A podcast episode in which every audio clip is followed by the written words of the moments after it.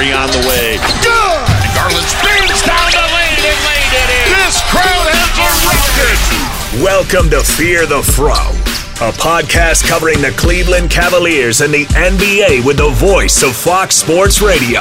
Figure out a way to stop it. Listen and subscribe anywhere you get your podcasts. Here it is, my favorite show. And now, your host. His name is Bob Schmidt. Welcome to the Fear the Fro podcast. I am your host, lifelong Cavs fan Bob Schmidt at Fear the Fro Pod on Twitter, fropod.com, bob at fropod.com if you want to email the show.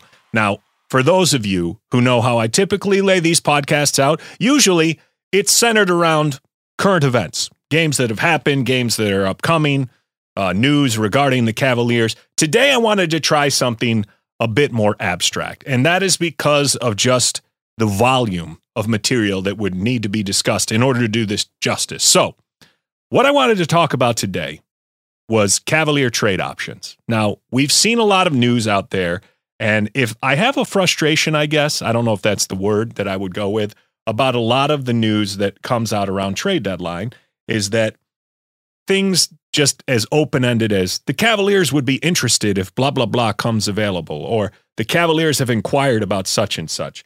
Now, we've seen the same names out there again and again Bojan Bogdanovich, uh, Kyle Kuzma, even OG Anunoby as a pipe dream for a lot of Cavalier fans.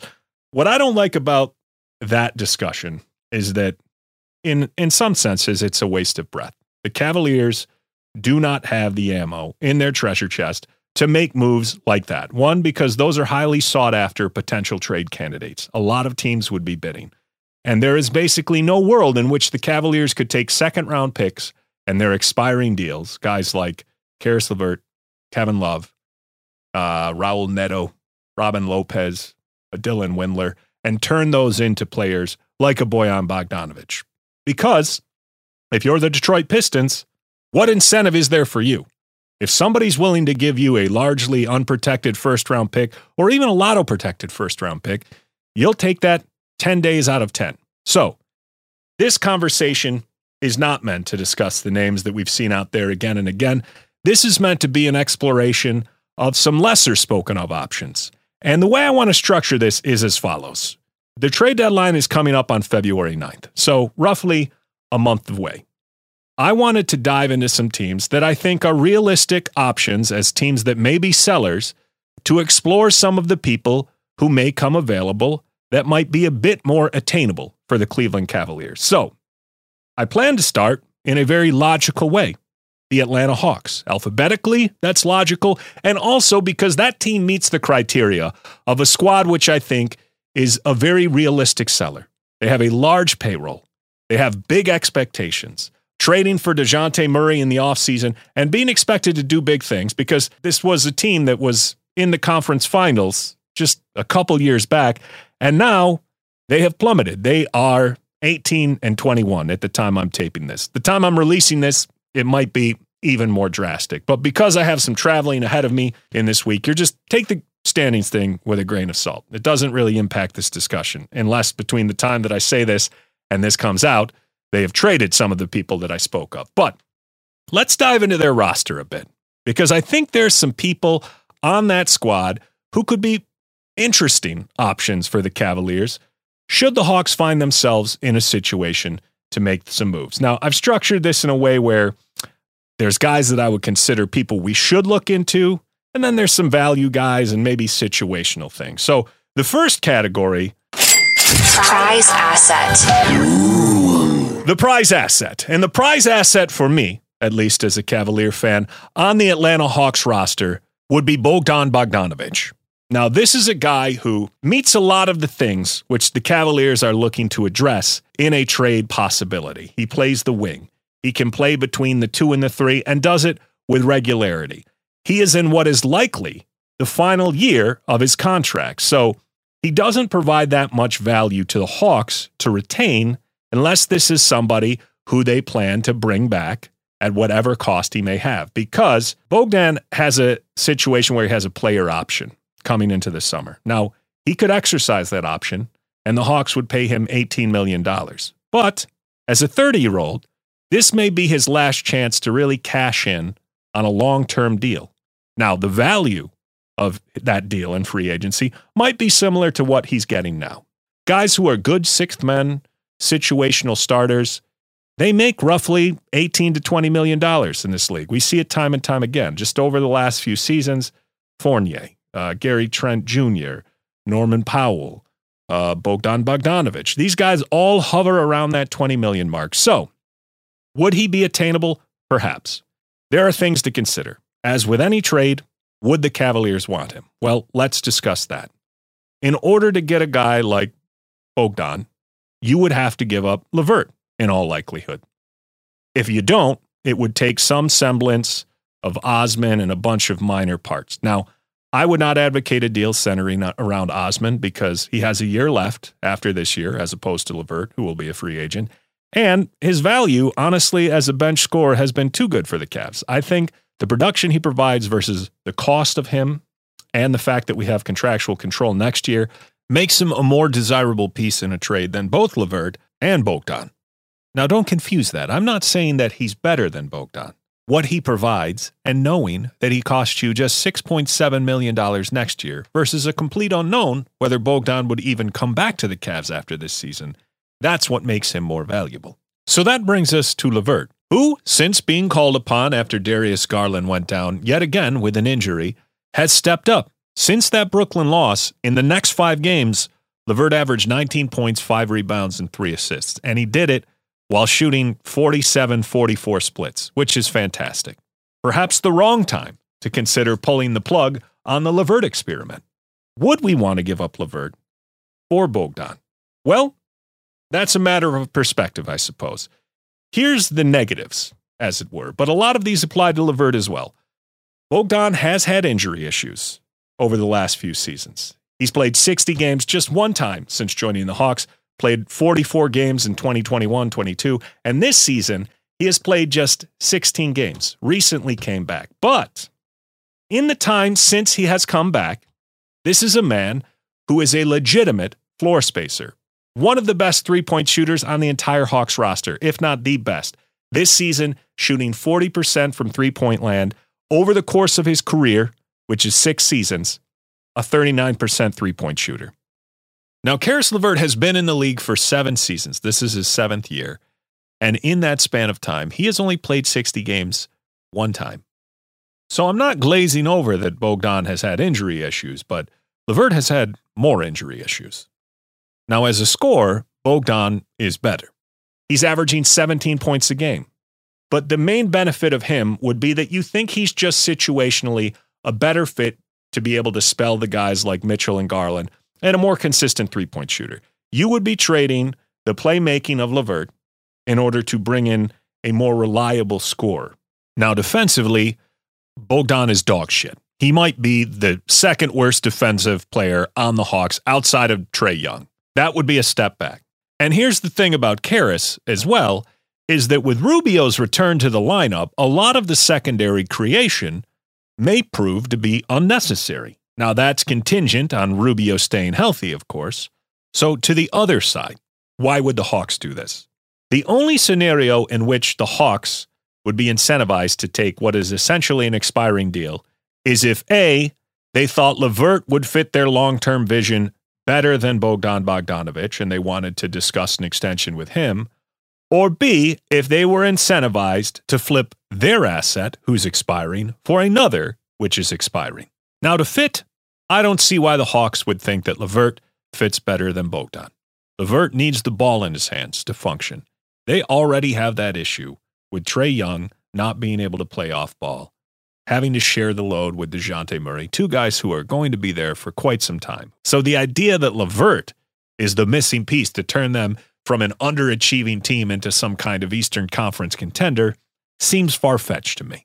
If they're going to flip an expiring for an expiring, and Bogdan and LeVert.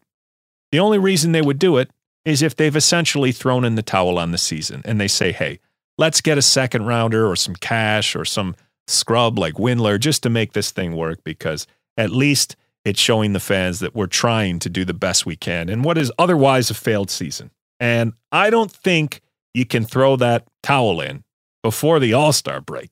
They're on the fringe of the play in, that's true, But the separation between the Hawks right now and the Knicks is just three and a half games, and the Knicks are firmly in the playoff race. So a bit early to think that the Hawks are just going to concede that, whoa, we boned this season pretty hard. Let's just punch out. So, having explored Bogdan, that brings us to a second guy on the roster that falls into a different category Circumstantial deal. Maybe. the circumstantial deal. The deal where, okay, I've heard nothing about this. I have no reason to believe that this would be a deal that could be discussed, but perhaps it's one that the Hawks should explore. DeAndre Hunter. Now, DeAndre Hunter, you may recall as being a guy who was drafted as somebody who they thought would be a defensive stalwart who could space the floor fairly well, a pretty good three point shooter. But in reality, what has happened over the course of his first several seasons in the league is that he has had trouble staying healthy as well. His rookie season, he played 63 games, but since then, 23, 53, and he started 30 of the games that he's played, all 30 for the Hawks so far this season. So hasn't missed much time this season. But he just signed a rookie extension, and next year it kicks in.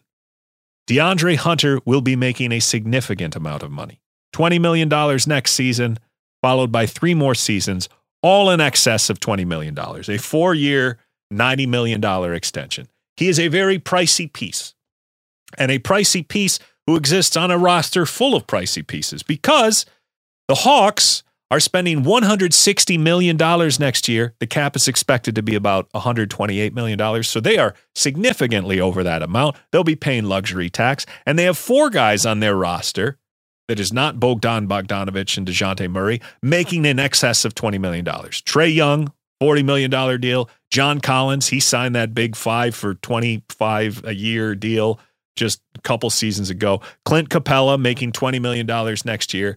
And then Murray with his extension kicking in. Here's the thing with, uh, oh, I said Murray. I meant Hunter, excuse me. Here's the thing with Hunter Hunter is a serviceable player. He averages 15 points a game. He shoots about 36% from three over the course of his career.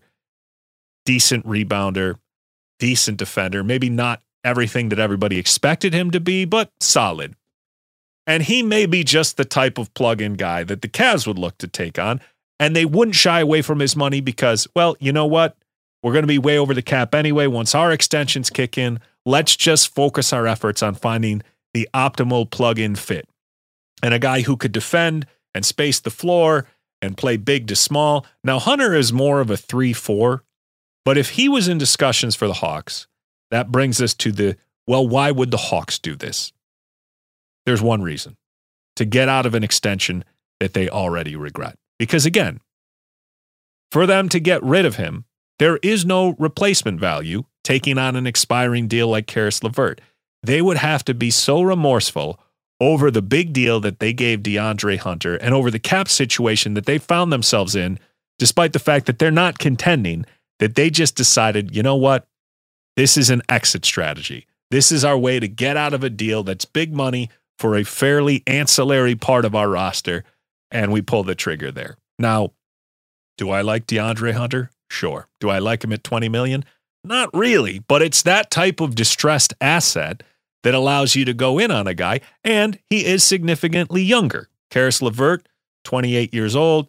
DeAndre Hunter, a few years younger than that, just sort of entering the early part of the prime years of a guy's career. And if he could manage to string it together and stay healthy, then maybe, maybe that could work out. But here's the thing I don't really love any of these. So far, the two guys we've discussed, Bogdan and Hunter, they've had injury issues. LeVert's had injury issues. We're talking about swapping different types of problems.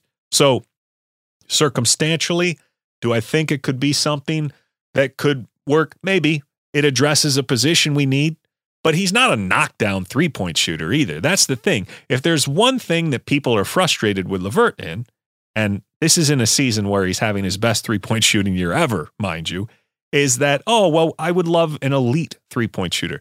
DeAndre Hunter is not that. Bogdan is much closer to that. 40%, that may not sound like a big difference from 34, 35, 36%, but it is.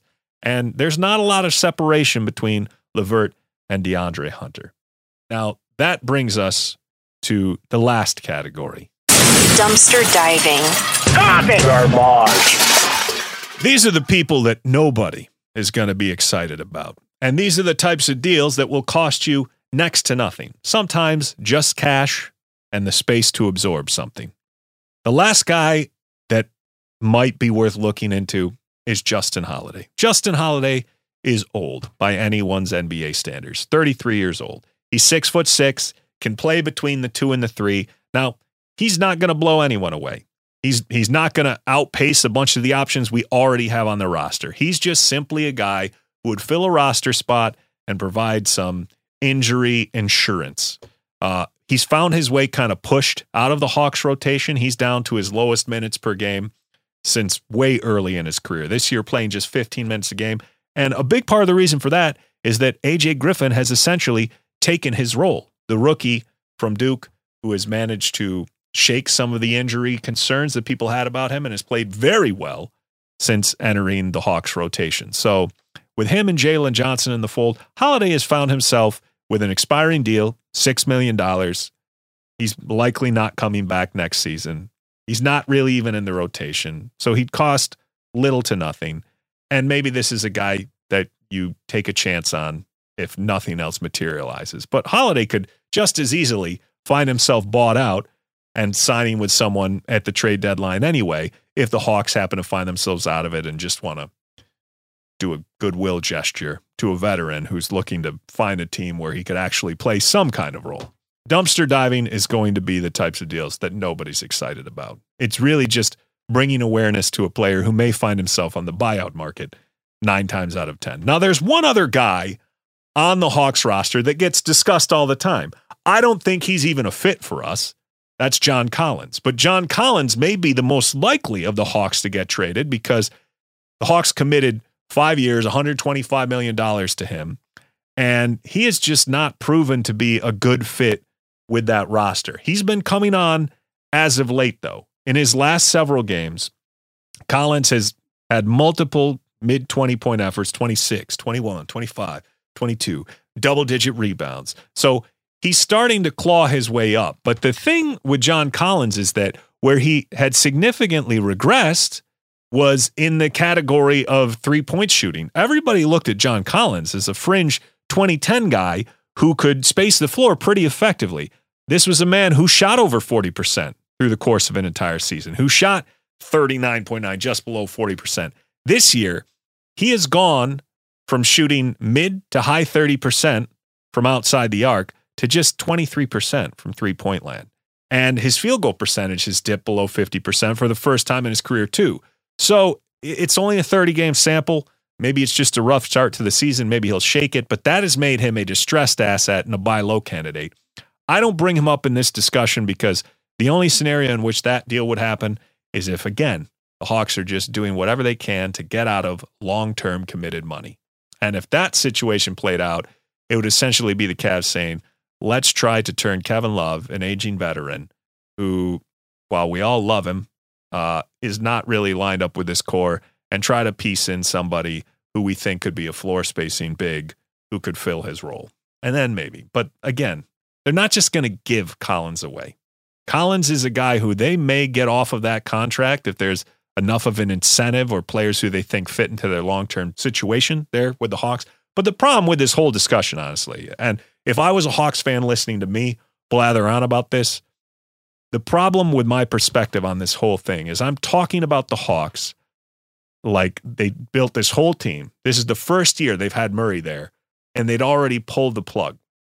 It just doesn't generally happen that fast. The only way it happens that fast is if Trae Young tries to force his way out, and then the Hawks see the writing on the wall and say, well, shit, we don't want a Cavs post LeBron situation if Trae Young is going to force his way out of here, we've got to ditch all these high priced pieces before we have no leverage because people know that we're 100% sellers. And that's a scenario like with what what Minnesota did in offloading Gobert before Mitchell. That was very smart because they managed to get an insane haul from Minnesota. Uh, Utah did. I, I don't know what I said there. I think I might have flipped those teams. But what Utah did in offloading Gobert before they did Mitchell I think it was a wise move by Ainge because he got a return he never should have got. Because in reality, paying Gobert near what $170 million over the next four years for a guy who you have to take out late in games sometimes because of situational disadvantages, that is a bad acquisition by the Timberwolves. And your hope, if you're the Hawks and you see the writing on the wall and you think Trae's going to force his way out, is that you pull the plug on some of these guys before they lose a ton of their value. And Collins would be one of those types of pieces that, if for whatever reason, that you haven't made him this integral long term piece of your team and that you're even considering shopping him, maybe you know something that you think other teams are just overlooking. Well, then you get out when you can for the best return you can. And sadly, that will not be the Cavs because we don't have any picks to bundle with these expiring assets. We are simply a, a buyer who's willing to take on long term money teams want to get out of. We have very little to incentivize that with, unfortunately. So that will be my discussion on the Atlanta Hawks. I'm sorry. That is probably far more discussion than you wanted to hear.